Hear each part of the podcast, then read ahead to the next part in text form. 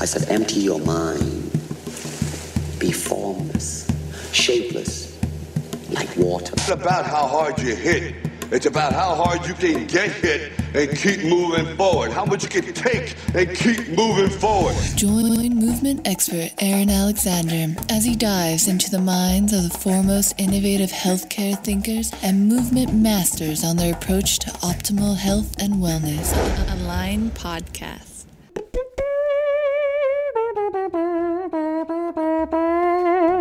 Welcome back to the Align Podcast. My name is Aaron Alexander, and in today's beautiful discussion, I got to break it down with Mr. Brad Pilon. Uh, I've been meaning to have him on the show for a while now, so it's fabulous getting him on here. He is the author of Eat, Stop, Eat.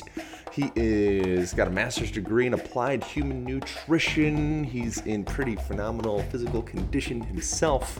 Um, really, really wonderful time getting to discuss the ins and outs of fasting, intermittent fasting. How much is too much of a lot of things nutrients, protein, all the various macronutrients, really breaking down what we need and maybe what kind of superfluous fluff are we putting into ourselves and wasting our money on in the supplement industry.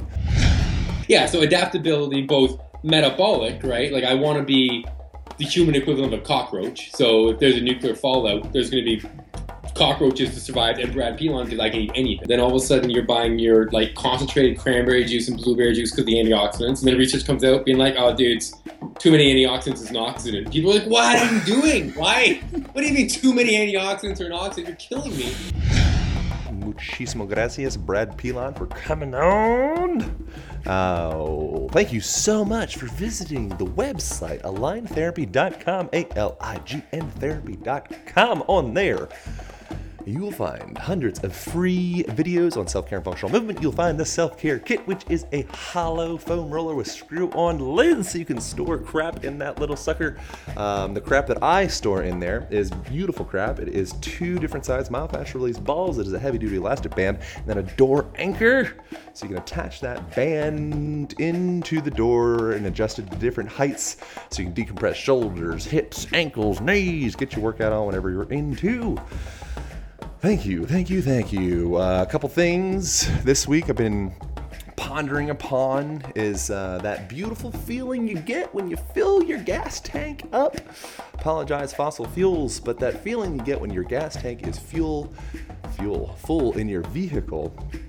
Um, I've been thinking about as I am kind of calling out favors to friends to help me out with uh, building this house and kind of just working on various different dimensions of my reality and thinking about that relationship of giving and taking and trying to find homeostasis within that.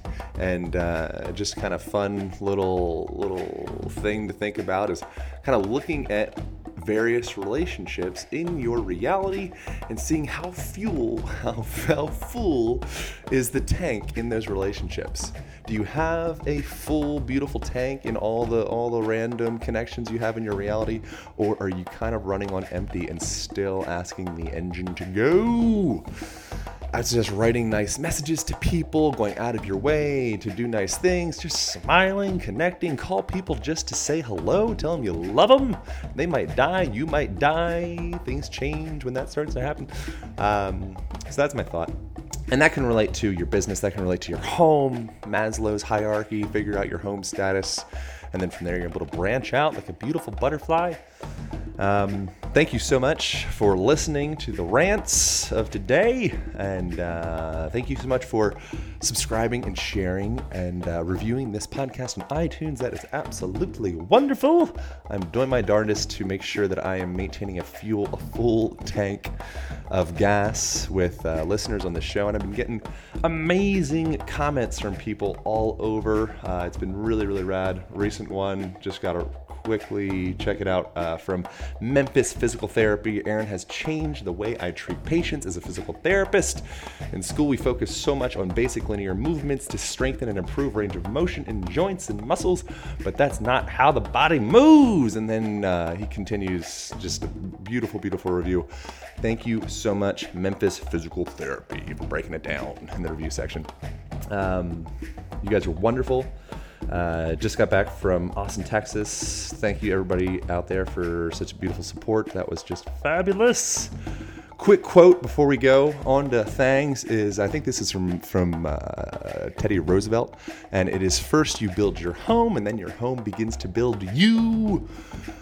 That's just so interesting and true, in my opinion. Um, and uh, something to ponder on. Look around your reality, look at your relationships, look at the house you live in, the car you drive, the organization of all that stuff in your peripheral reality. And is it serving the most optimal version of yourself? Is it serving your vision? Because you will fit into that box that you've put yourself in. I guarantee it. Um, I got some music for you today. I picked this up while I was in France over the winter. Uh, this is uh, Irreversible by Youssoupha. Uh, really interesting. I love, love, love French hip hop. And uh, it's amazing when you look at, speaking of your, your home creating you, uh, when you look at French culture and the history, the rich history that they have, and the architecture that, you know, if you're just cruising anywhere in France practically, it is so old and so rich and just it has to imprint on you and you can tangibly feel it and i think that we witnessed that with their art and their underground hip-hop scene and all that so this is uh, a shortcut uh, of Youssoupha, and then end of the podcast, I'll include the rest of that thing for you. L'envers qu'on peut me lire de 2 de 1. Je revendique le droit de gester et de me contredire. Te raconte le deal, le rap contre me kill. Noir désir, c'est les chroniques d'un rappeur solo con con contre mille. Je compte revenir après tout ce que j'ai enduré. Et sur ce son, si je pars en vrille, Julien, y'a que toi qui pourra me censurer. Rap dans la vie de cachot est écœurante. Je suis incompris comme un manchot qui chez les flics dépose une main courante. Un coup je rentre, un coup je me chie dessus. Un coup je tente, un coup je ne pige plus. Intolérant, je me dispute. Thank you so much. Uh, here we go. Back to the shizzy with Mr. Brad P. Bum, bum, bum, bum, bam. A Line Podcast. Once it gets just like cold, and miserable, I'm I'm, I'm a wuss. I'm a pure inside heat on. Right. If I could work out without a fireplace, I would. Like Right. that's yeah. You're like, screw the screw the cold shock proteins. Oh, I want, yeah. I want marshmallows. oh yeah, exactly. If I had to pick between extra fat burning from a cold shock protein right. and marshmallows and a hot chocolate, I'm going marshmallows every time. That's no Like, brainer.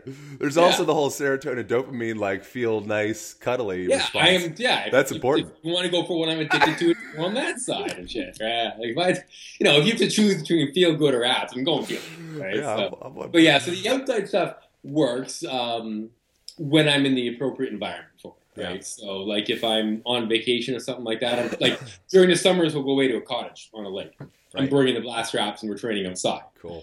Right. But during ten months out of the year, I'm, I'm in a bunker just because it's too cold. So are you are you full Canuck? Are you uh, like born and bred? That's where you that's where your Yeah. homestead's at. Yeah, Cool. yeah. So, so, so born and, and bred in Canada, which was a my my my parents, my mom's side, is actually from the Caribbean. So at some point, my grandfather just had the worst idea ever, and he was like, "Fuck living on an island where it's always nice. I'm going to move to Canada." Yeah. And so that's how we ended up here. So I blame the Caribbean blood is why I'm such a horrible Canadian. Right. Yeah, but you'll be a much better fighter in Canada. And, Oh, yeah. and logger and like all that. You'll grow a much better beard.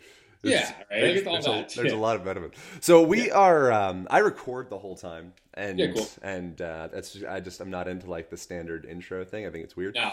Yeah. yeah, yeah. When you read off, like, Uh, Brad Peelan Peelan. and it's like it's your bio from your blog, and it, when you read it on the blog, it makes sense, and then when someone says it out loud, you're like, it's not even English. God, I'm an asshole. Why did I write that? Yeah. So everybody knows I'm a pretentious ass now. Let's get the interview going, right? Like, yeah, no. So I like it when it flows a bit better. Yeah, absolutely. Well, so the reason that I mention the monkeying around on trees and kind Yeah. of getting outside, like adaptability, right? That's Yeah. the that's the big word. It should have been the big word for a long, long time. Now it's like becoming almost a buzzword, I think, or maybe it's Yeah. just in my in between my ears that it's a buzzword, but. Metabolic adaptability is what's something that you have mentioned. Is adaptability not a buzzword yet? It will be It in is, like you know, two years, I is, but promise. I- when it comes to exercise, I feel like it's over sciencing the word play. Right? Exact- Like, no, yeah, like, I just read But an what we article do. today, and what was it saying about um, the problem with kids is we're taking all this extra math in school and not enough exercise. I'm like, oh, No, not exercise. Play. Yes, I want I want them to play, right? So same with adults. Like it's it's you know those indoor playgrounds for kids. Uh-huh. You're, oh, I want one for adults so bad, Right. Right, where you just like I want to get stuck in one of those tubes, right? like that that whole thing. Yeah. Like so, yeah. So adaptability, both metabolic, right? Like I want to be the human equivalent of a cockroach. So if there's a nuclear fallout, there's going to be cockroaches to survive and Brad Pilon because I can eat anything Right. right? And from an exercise point of view, you want to be adaptable to the point where, you know, I don't want to be the guy who bench presses like this, exactly like this, for 10 years of his life. And the one time I go to a gym where I have to do this, I blow a shoulder Right. because I, I switched it this much of an angle, right? I want to be adaptable and, and be able to move in different planes, uneven ground, that kind of thing. Yeah. Because I want to be able to move when I'm older, right? So Yeah, yeah. that's the key. Well, yeah, the analogy that I've used probably a million times is is that your movement expression is analogous to language. You know, Yeah. and so if you if you know, it's like when I learned Spanish in like high school or whatever. I thought I spoke Spanish because I, you know, I had like a hundred sentences sorted out, and then Yeah. you go and try and have a conversation, and you're screwed because Oh, yeah. it doesn't fit into those boxes. You have a bunch of you know square pegs trying to fit them into triangle holes or whatever it is Totally. that is what that's what that's what we're shooting for here. You know, is is starting to round people's edges out. And that's Yeah, something something that you mentioned that I already mentioned that you mentioned is the metabolic flexibility. Yeah. And that gets into which I didn't want to get straight into this, but it's it's kind of a, a decent segue of getting into also we have the same inflexibility with our diet, I think. You Oh, know, yeah. even the word diet itself is inflexible. So inflexible. Yeah. You know, I with diet too, people literally want to define who they are by what they eat or don't eat. It's a right? and thing. it's it's crazy because it becomes so inflexible. And I have no issues with people who are making decisions to remove foods out of their diet or include foods based on morals or ethics or some sort of principle like that. But when it comes down to, you know, I don't eat that because I want abs, right? Like that sort of principle, I'm like, well, to me, the goal should be able to eat that and have abs, Right. You should be, you're, if you're striving for a way of eating that allows you to maintain a weight and a look you're happy with, you want it in a way that you're eating that you're happy with, and then, like exactly like you said, it has a level of flexibility. Whereas the more diet, the more rules involved, and especially if they're just involved because it's so internalized, you're doing it for you to create a better look. Yeah. Man, you're limited. Like you're really focused in there as to what you can and can't do, right? And you don't learn anything past. If I just cut out ninety percent of the foods I like, I can look the way I like. It's such a weird give and take for me. Yeah. And something with that, it's like, you know, as far as language goes or movement practice goes, like you go and take a dance class and you realize How does how, it go with dance when you start saying yeah, movement? you know, Yeah. all of a, all of a sudden you're like, wow, I, I, I don't know. I don't, I don't know how to move. I had No, no idea. And something that I like about fasting is I discovered fasting probably like four years ago for the first time Nice. ever. And I did a 72 hour fast that is long. Yeah. but it was really cool. Like it wasn't that Yeah. long. It's a funny thing how it how it works. Once you start getting into the thing, you're like, I could. I could probably go a week, you know, and then once which I didn't go a week because I ended up like going rock climbing and like tearing myself down, and I was like madly hungry afterwards, so Yeah. I ate. But you get in this really interesting like ninja place where you're like, I don't think I need food anymore. Yeah. No, it's the weirdest feeling. Yeah. No, I agree. So what? The, what is that? I, it's a couple things, right? You are, I mean, if, if you look at the two metabolic states as just basically fed state and fasted state, right? So, fed state, you're relying on the food you've eaten to provide all the building blocks you need during that day. And then in fasted state, you're relying on your body stores to provide those same building blocks. So once you're fully into a fasted state, your body's sitting there going like, holy, well, I got a lot of stuff here to work with, Yeah. right? So if this is what you're going to do, I'm going to just fully adapt to using this stuff. And let me know when you want to eat again. And it just sort of gets comfortable. And, it, you know, it's, it's fun to go into all the metabolic pathways. And you talk about the release of free fatty acids and you have ketones and you have how the GH is, protein sparing. But when it comes down to it, it's just these building block stuff that have been made available to your body. And if it's not coming by food, your body slowly transitions to using its own supply. Yeah.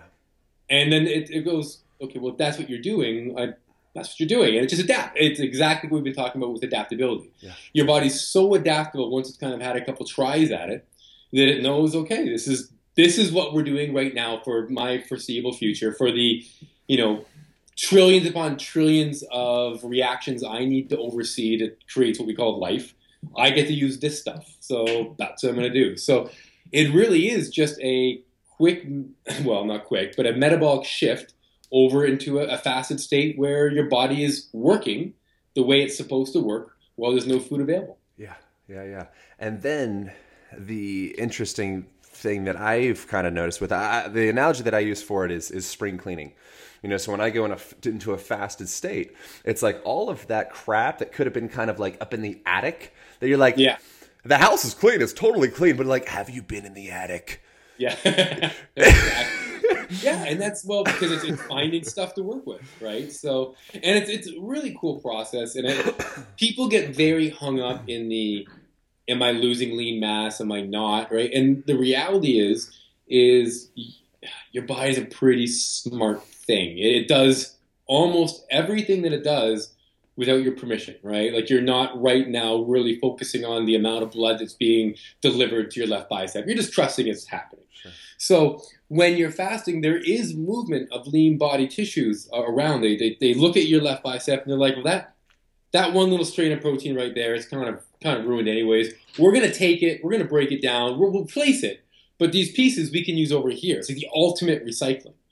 Right? So you have this process where you're burning fat. You are, I like to say, in a, in a state of, of lean body mass flux. I don't know if loss is the right word as much as your housekeeping. You're getting rid of the really damaged stuff. Yeah. But everything else you're breaking down and trying to figure out where else you can use it. So exactly like you said, it's going in the attic a bit and it's, it's figuring out what is up there, what can we use, right? What is up there that's just junk we need to get rid of. So yeah, spring cleaning is a, is a great way to look at it. So not only are you now using what you've got stored, but you're also taking taking inventory, Yeah. right? Figuring out what can stay and what can go. Yeah, yeah. So that's that's like cellular autophagy, right? It's hmm. like it's like getting rid. It's it's spring cleaning. Yeah, You know? which I pronounced as autophagy for like the first six months until I was actually at a conference and I said it. Yeah. And one of the people in the audience are like, "What? What are you talking about?" I'm like, "Autophagy," and they're like, "No." I'm like, "Autophagy?" They're like, Right. "Yes." I'm like, "Oh, amazing." Autophagy. But yeah, so- yeah, go on. autophagy is a Canadian version, Yeah, right, exactly. it's the French. Come on. Yeah. But yeah, so it's yeah, you're literally just sort of spending some time doing some cleanup, and it's not really an, an on or off thing. But we know it's happening at a far greater rate and, and optimally while you're fasting, right? Because you're not dealing with this massive influx of stuff coming in through your food. Yeah, yeah. And so I've been doing a lot of, uh, by a lot of, I mean like 25 minutes of research around uh, fasting in relation to religious practices. Right. You know, and so I just got back from uh, Morocco. I was out there for a couple months, and so going through and just. I I really like the Muslim religion, by the way. It's, Yeah. it's it's it's a real shame that it's getting so much bad press because a Yeah. small minority of it, of insane individuals all of a sudden represent the whole thing. But that's a separate thing. But That's all religions too, right? Like it, you, you just take the one example, right? Yeah. The most extreme one, and then you you, you pigeonhole everybody like that. Right. But yeah, name a religion that doesn't have some sort of fasting component to it. Yeah, and so what? So yeah, so one of the things that I was I was looking into that one of the things that I saw pop up often was it was you know deepening your relationship with God or kind of bringing you closer to your felt sense of of, of God, you know, and and the th- I kind of like go deeper into that, and that's like. All right, all right, all right. When you kind of rid yourself of that clutter and that static information that we're surrounded by all day long, focusing on the job, nine to five, drink the beer, watch the game, go to sleep. That's Yes. your life. You know, all of a sudden you throw a wrench into the system like, I'm not going to eat for 24 hours or 48 Yes. hours. It forces you to kind of change your perspective on things a little bit. And I think that's religion has a lot of cool stuff to it at times and a lot of weird stuff too. But like there's some practices like that.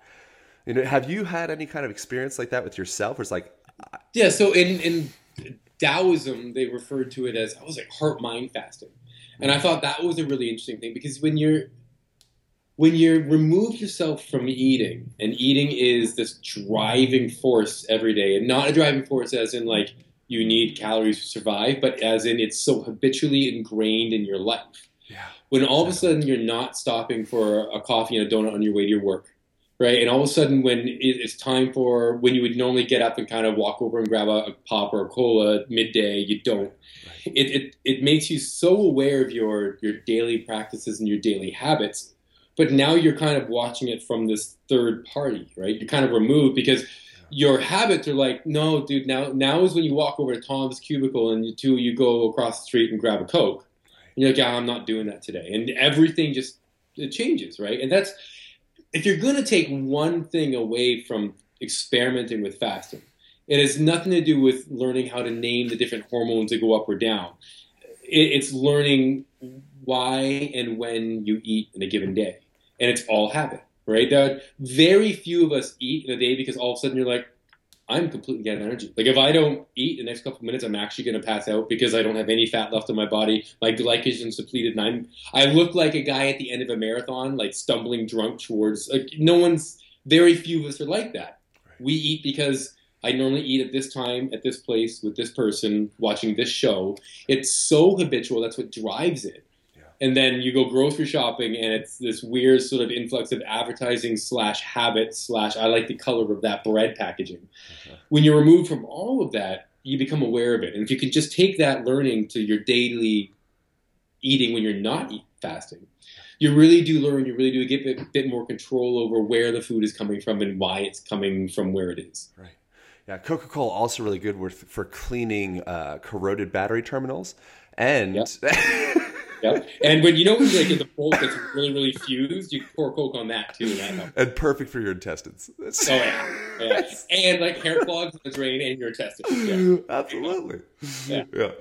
Um, yeah. The uh, and then the other thing that I think is interesting with as far as like breaking habits, uh, a quote that I one of my favorite quotes is the reason that you travel is to arrive at the place that you started and understand it for the first time.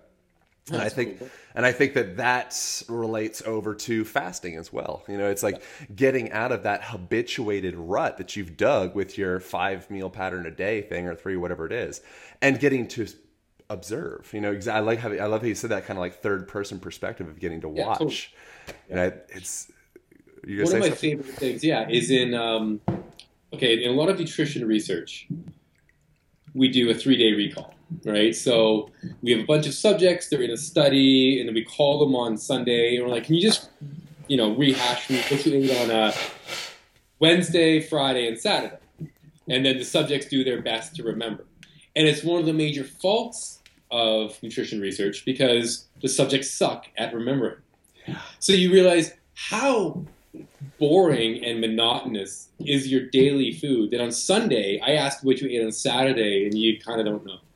Right? Whereas with fasting, you realize, you know, if, if this really isn't exciting, I don't have to eat it. But like I know tonight I'm having this like awesome curry dish that's just going to be mind blowing. I'm looking forward to it.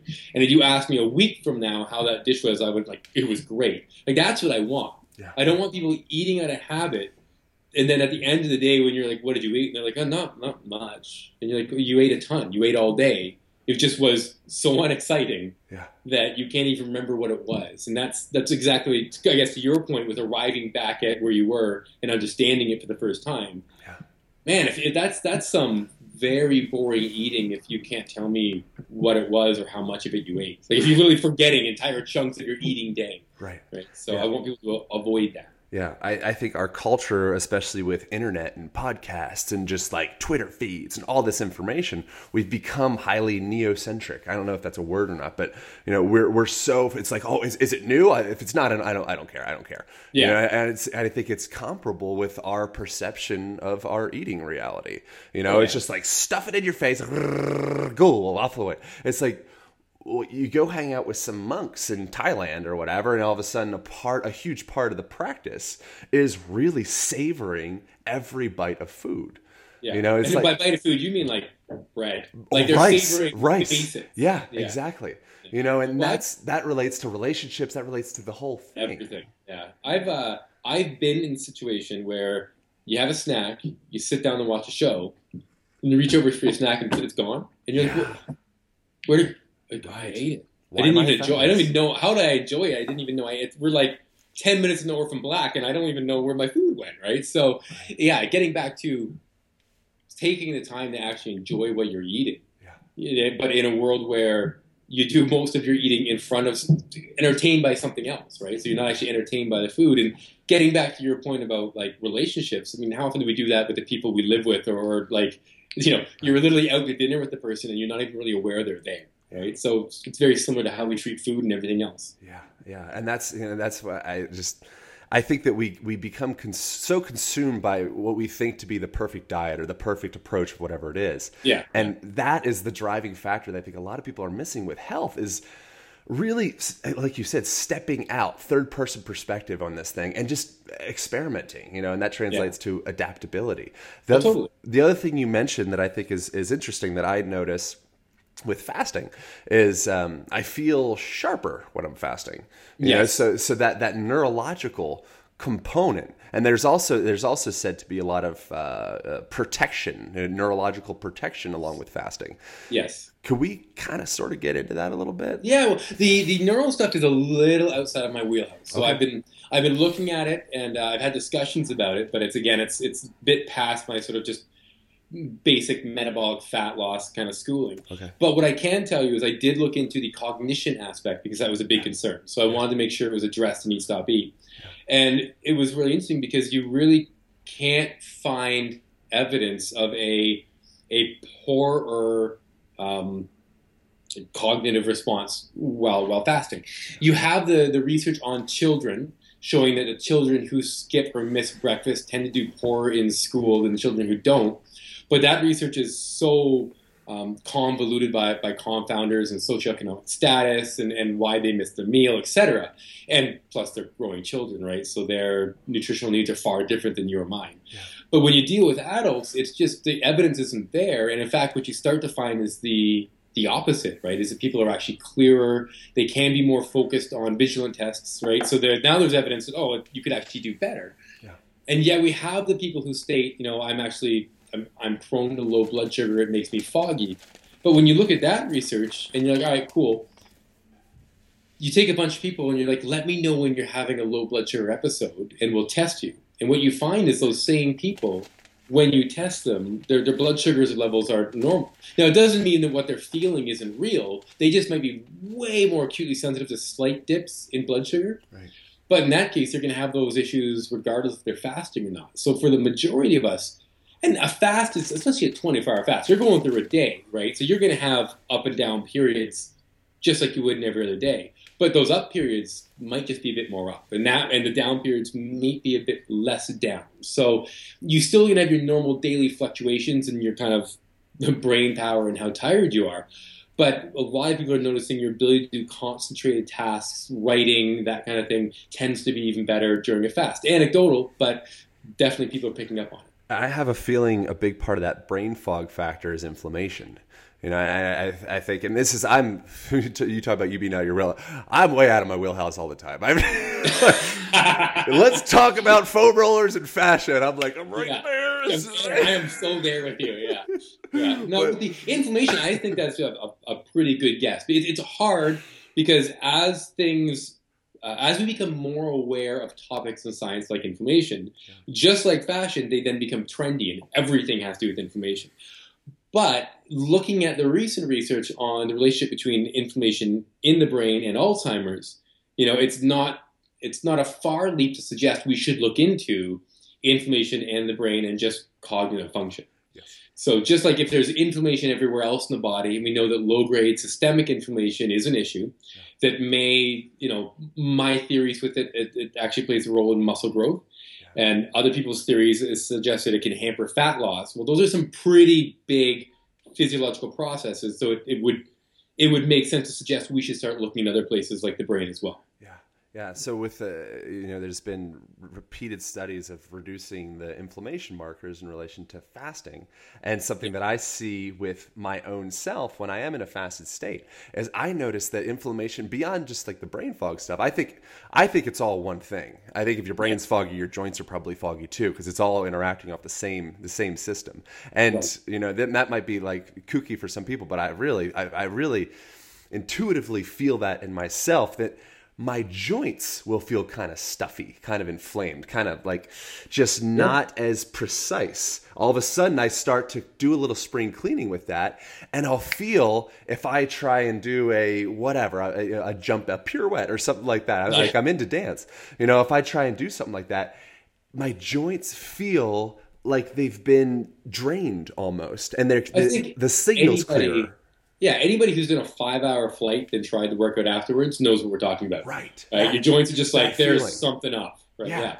yeah. So they are totally responsive to inflammation, um, water. There's synovial fluid, so there's fluids in your joints. So anything that's going to affect that fluid balance is going to have effect on the joint for sure. right? And, and then, kind of leading into the other thing that that sh- that you uh, you're pretty encyclopedic on is the the protein, the protein Mm-hmm. myth. You know, and that's what how I grew up, man. I was like. In high school, literally, I was really into bodybuilding. You know, so I was like 16 years old, was 225 pounds, and I was had a beard and I'm very insecure.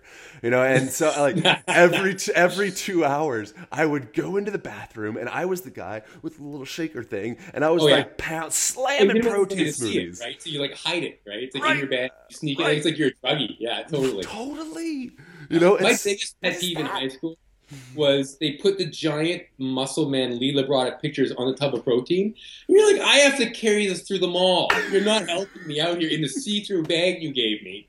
All right, and I'm 140 pounds at five foot nine. Thank you, thank you for that. Right? But yeah, so there's a level of insecurity. But yeah, we were all there, right? Like um, most of us who got into this game, you know, at some point, were just into tracking our protein on like chart paper every day, right? So, and then you realize that that just did, you know, it, it had a very interesting effect on our wallets, right? And, and and the you know the state of the air in the room we were occupying.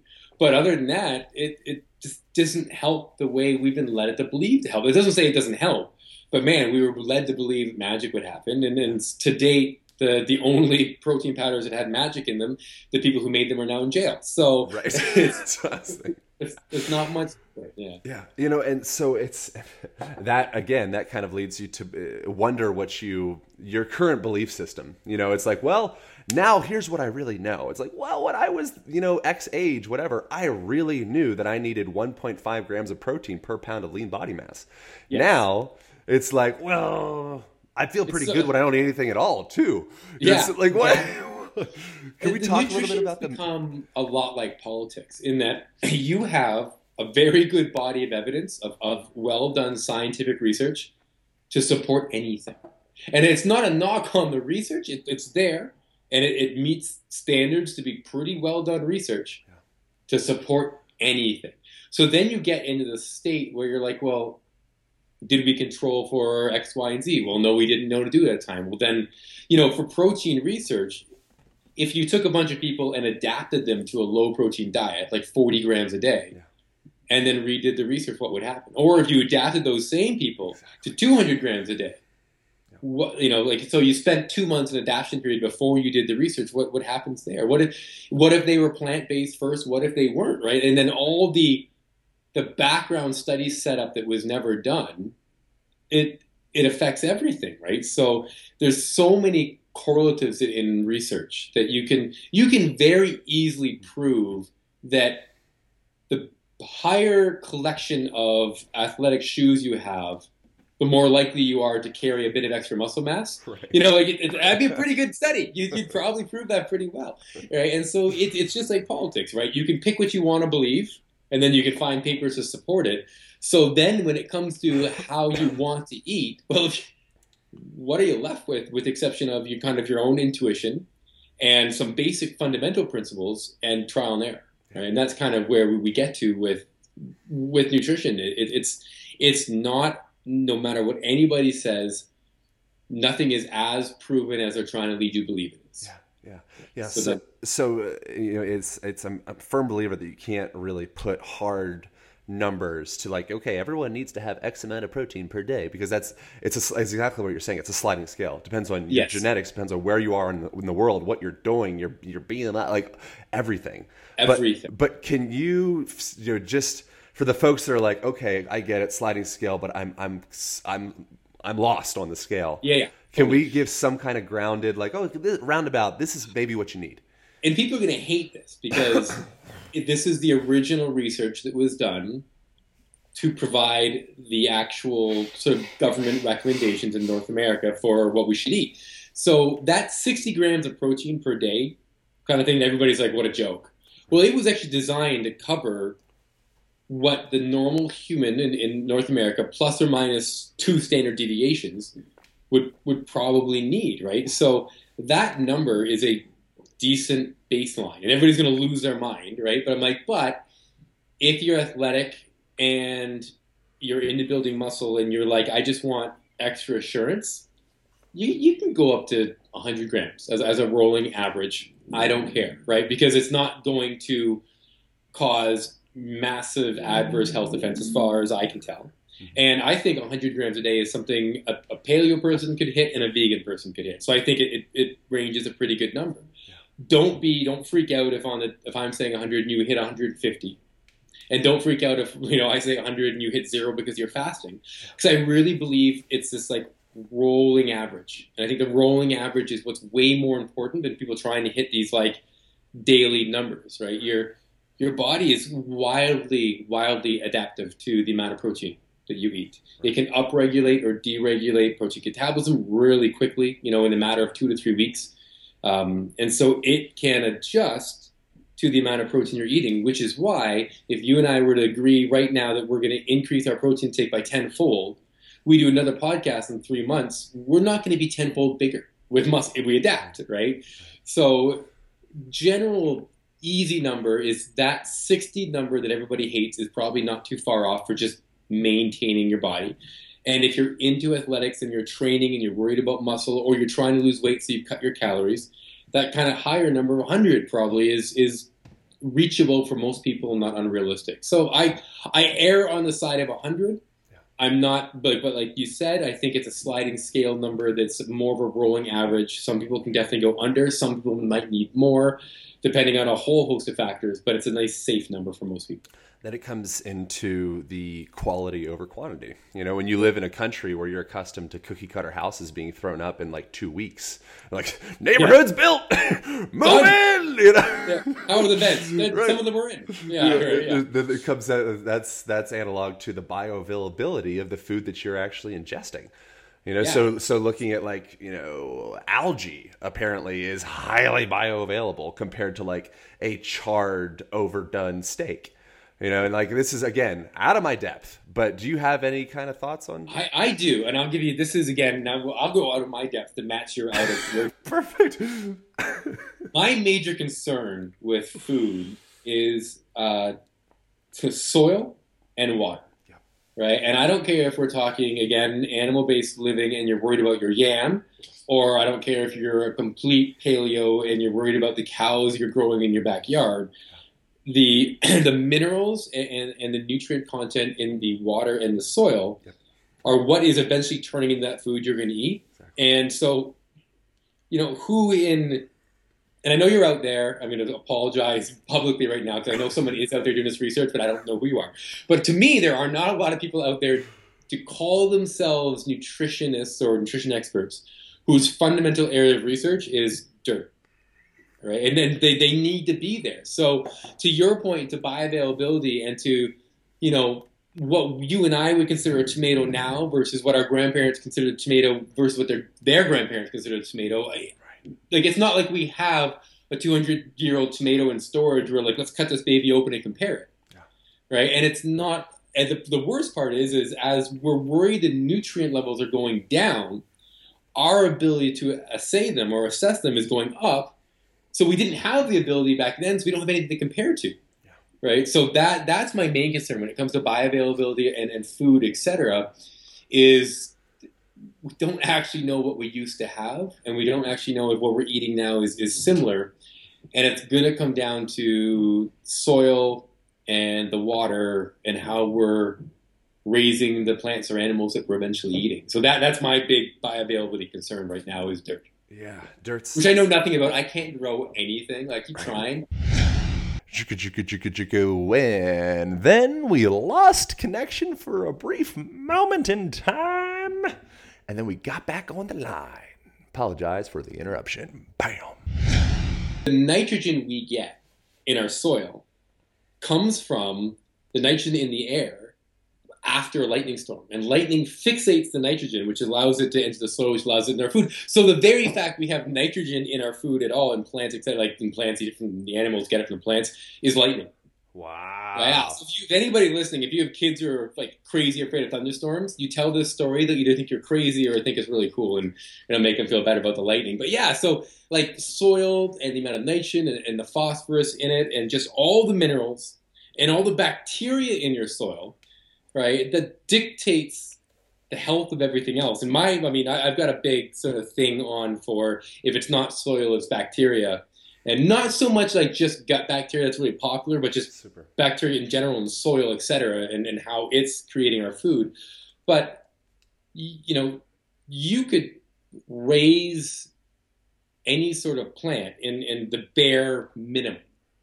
But what you want to do is raise it in the optimum, right? And I don't know what that is from a water point of view, from a dirt point of view, you know, from a friendly, loving atmosphere point of view, from chipmunks laying, I don't know, right? Like it's like a scene out of like uh, Snow White with all the flying happy birds. Right. But it's going to have an effect. And I think that's how do you compare then data from the 1920s research to data from 2020 research on nutrition and food and humans. And it, it a little mind blowing sometimes. Yeah, Yeah. yeah. So my my buddy, he's a wizard in the realm of growing anything. Um, and one of the things I was I was kind of mentioning before we got cut Yeah. off was was he grows marijuana, but but a lot of people that do Then that they know, are right? really that's smart. someone who's got. That's really cool. People know because man, they have money invested. There, Exactly, money's on the Yeah. line, man. You know, but that's so that's one of there's there's a name for it, I, I believe, but it was it's it's not growing in raised beds. It's putting it into the ground and then fertilizing it with natural fertilizers from the area, and uh, So it's organic wheat. it's it's completely organic marijuana. It's fantastic, you know. And so one of the main things that he has kind of like enlightened me upon is people are overfeeding their plants. You know, it's like we have we spend so much money. Yeah, seriously, you know. And I was so I was doing in, in uh, preparing for this. I was looking at uh, fertilizers for lawns, and what happens when you over fertilize your lawn is it gets really green, right? So Yeah. kind of like us, we're all perky for a little bit, but it destroys the roots. From what I read on the internet, Interesting. you know, yeah. and so I wonder. still lies on the internet. Oh man, absolutely. So if anybody knows more about grass than I do, which I'm sure is probably everyone, you know, please, Yeah. you know, notify. But I think that's an interesting analogy with what we do with ourselves. You know, when we blast ourselves with coffee, blast ourselves with like a huge strong man dinner. You know, you're like, Yeah. wow, I feel really, really perky. You feel really bright, and then eventually it ends up potentially breaking you down at a deeper level, such as like organ function.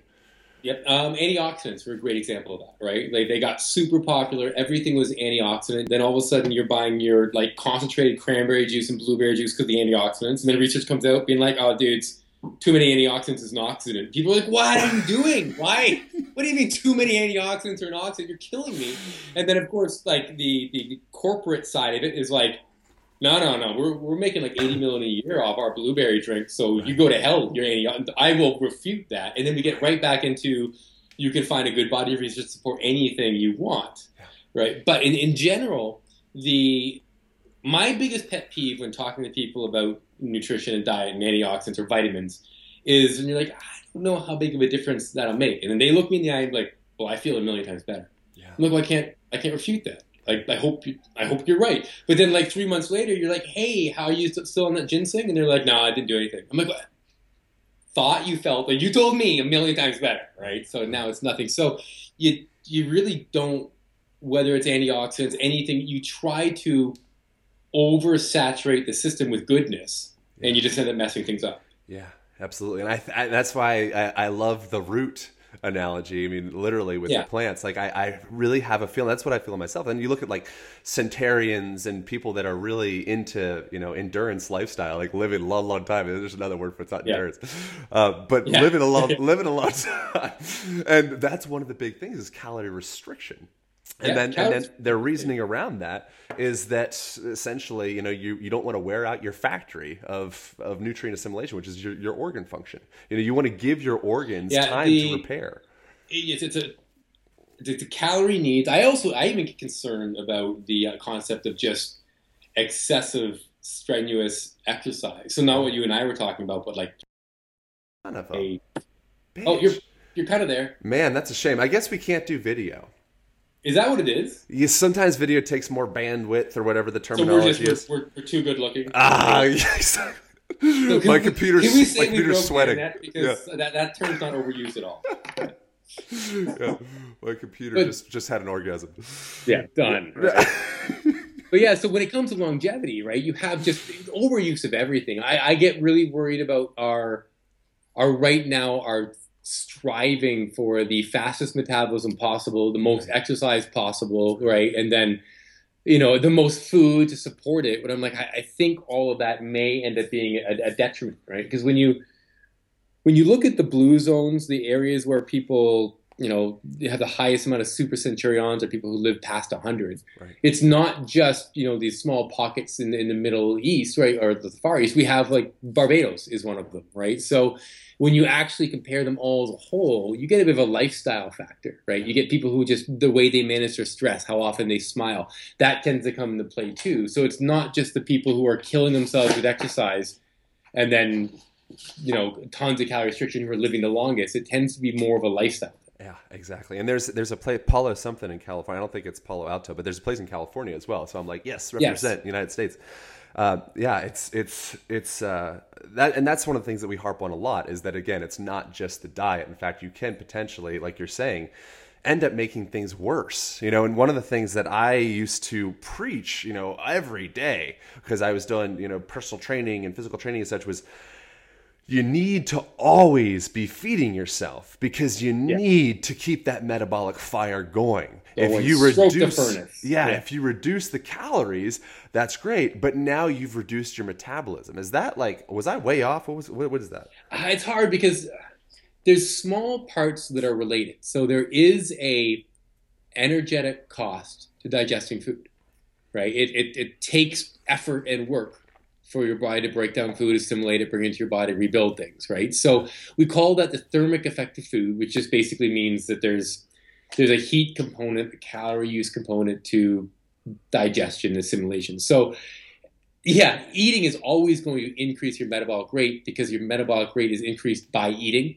Uh-huh. You know, and it, it's, it's sort of a, when people stop and think about it that way, it's kind of confusing because then when you fast, your metabolic rate is obviously going to be slightly lower because you're not digesting anything Right. towards the end. But we're talking the differences we're talking about here are often like the amount of cal- calories in a cup of coffee with a cream in it, right? We're like it's like 100 calories up or down, and people get so bent out of shape. Now, exercise does boost your metabolism for sure while you're exercising, and there is a bit of a metabolic after effect. You know, if you if if you exercise so strenuously that your body can't keep up with the metabolic demand during exercise, so it has to make up the deficit after exercise. Yes, that increases the amount of calories you burn, but it, it seems kind of moot when you word it that way, right? Like it.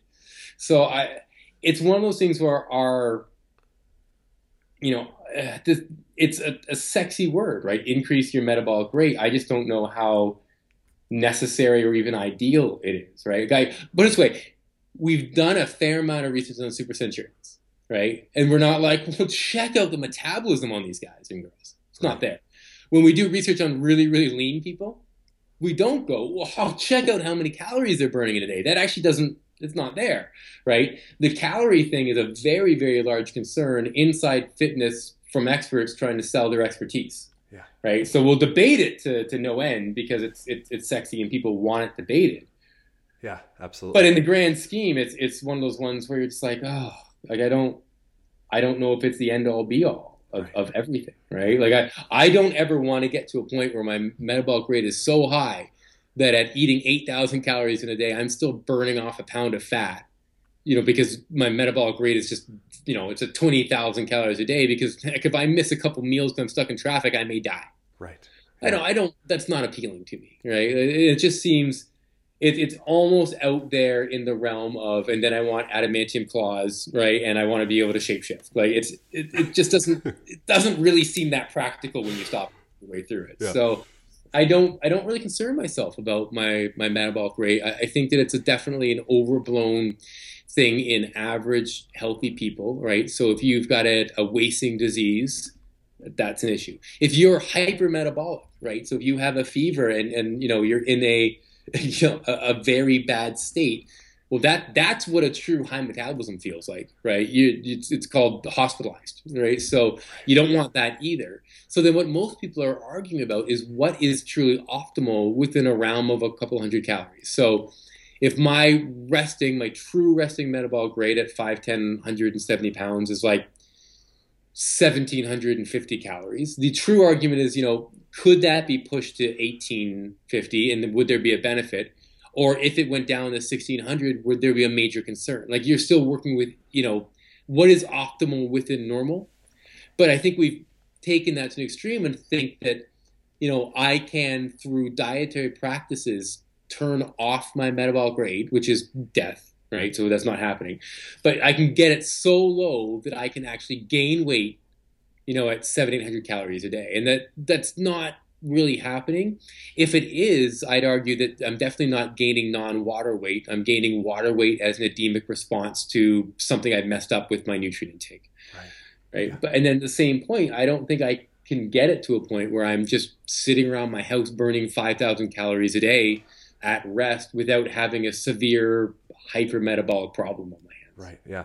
And one of the a very non-sexy term that I, I learned recently is uh, non-exercise induced thermogenesis. Yeah. Yeah. yeah. so, so people watching you on the original video and how you kind of like are constantly bopping around, you're right, not working out. yeah, but like, dude, you, I, I don't think you could sit still for five minutes if it was on a dare. No, I can't do that. That's how you. That's people yeah, yeah, you walk through a park and you look at someone on a park bench and you're like, oh, I think that guy's dead. It's right. That's dead. yeah. You know, that and that's that's the metabolic you know increase that people we, we are such a pill based society. I think this is changing. I know this is changing. I see it. You know, but still, there's this this old paradigm of like the pill will solve it, and the pill becomes food. Increase your metabolism by eating more food. Yeah. You know, it's like maybe you just need to kind of bob around a little bit more.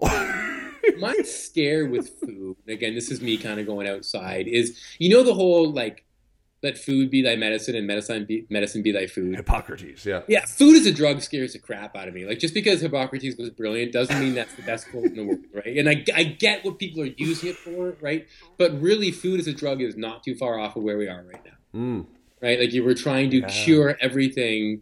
You know, there's not right, much right, difference right, from the person trying to cure, you know, their inflammation with with food as there is a person who's curing their bad day by eat, overeating at night. Yeah. You're you're still using food as a drug, both of you. Yeah, exactly. So it's it, it, it's very scary. Instead of just letting food be food and food be celebration, you know, mm. trying to pigeonhole it into this drug-like spot where it always has to have a cause and effect is is worrisome for me. Yeah. So we have to wrap up because we're getting at the end of the thing. I don't want to, you know, uh, be dis- dissing on your time, Brad. Yeah. But, but I was going to say disrespectful. I was like, yeah. but the uh, one thing that I find interesting in, in, the realm of food being thy medicine is again coming back from uh, Morocco, the spices. You know, when you walk around and you see all of these mountains of spices everywhere, I really did have more of an intimate sensation. Yeah, well, it, of that.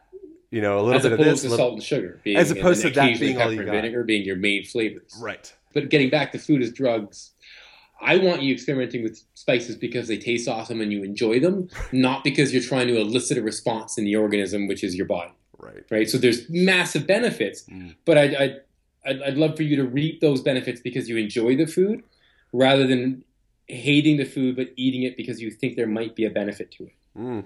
I love it. Awesome, man. How do uh, people find more information from you? I'd, I'd, love for people to get in contact.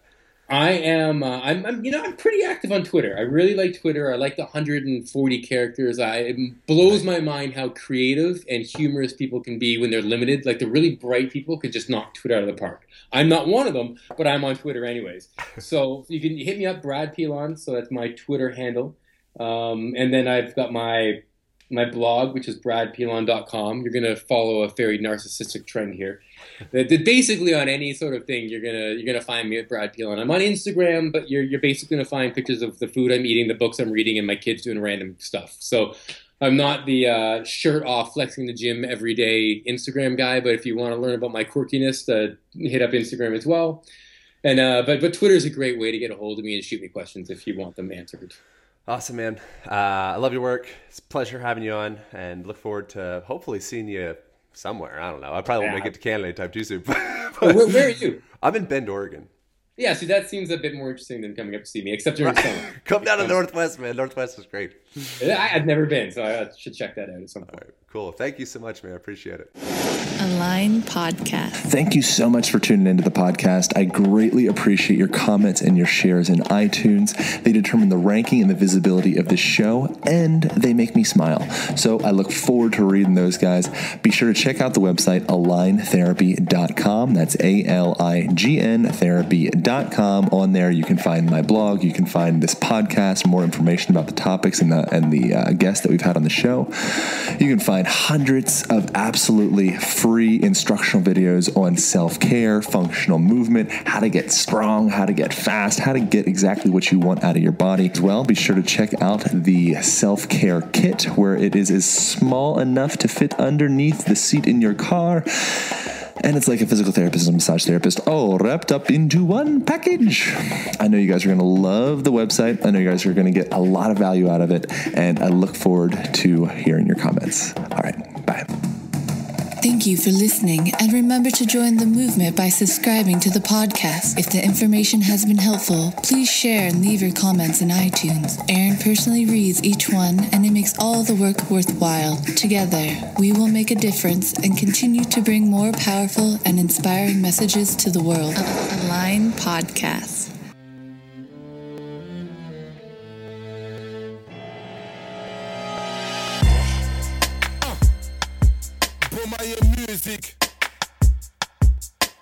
Prims, parolier le.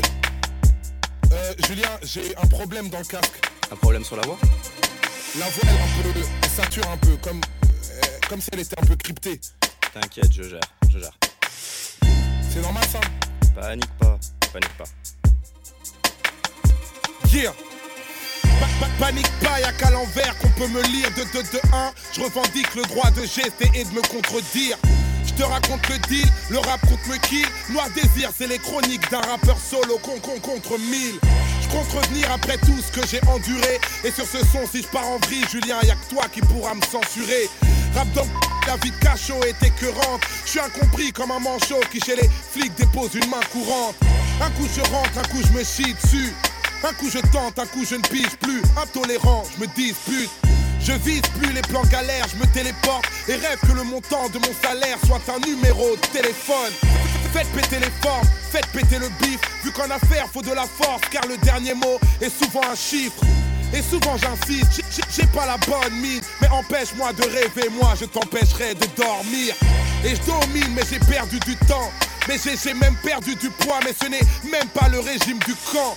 Moi j'ai du cran, incompris jusqu'à la fin. Ils disent que je suis anorexique alors que je faisais une grève de la faim. Je- pas la feinte, je ne tente pas de gruger. Je voulais parler de nos plaintes finies sur le banc des accusés. Accusés pour un speech. Dans un pays où les plus honorables soutiennent la morale de Roman Polanski. Trop pensif, me raconte pas Draco. Offensif, les rues de Paname trop vite, mais je me pavane gros. Les gens sont parano ou lunatiques. Si je rappe retour aux pyramides, ils diront que je suis un Illuminati.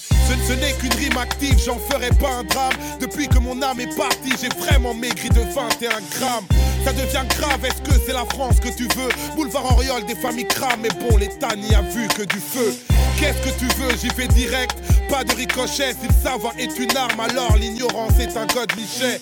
Que les poucaves oublient les consonnes, on sait. Avec un canon dans la bouche, y'a que les voyelles qu'on sait prononcer. Les rageux poussent mon buzz, se faire détester est une chance. J'écris mes textes entre l'envie de gester et l'urgence. L'intelligence est un étrange appareil. Et quand tu parles avec un con, peut-être qu'il est en train de faire pareil. À qui paraît, on a la poisse ici. Et si le monde te malmène, repense à Mohamed Bouazizi. Avec le temps, les armes changent, mais j'ai les mêmes cibles. Je, sais que ça vous dérange, mais rien n'est irréversible. C'est ça, man. Juste et sans retard, juste nicht es- Youssoufa.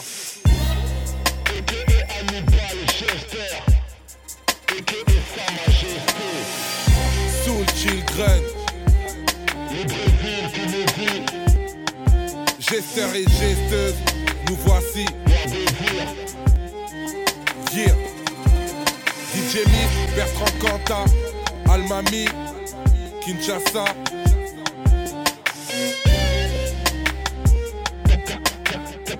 T'avais jamais entendu de rap français?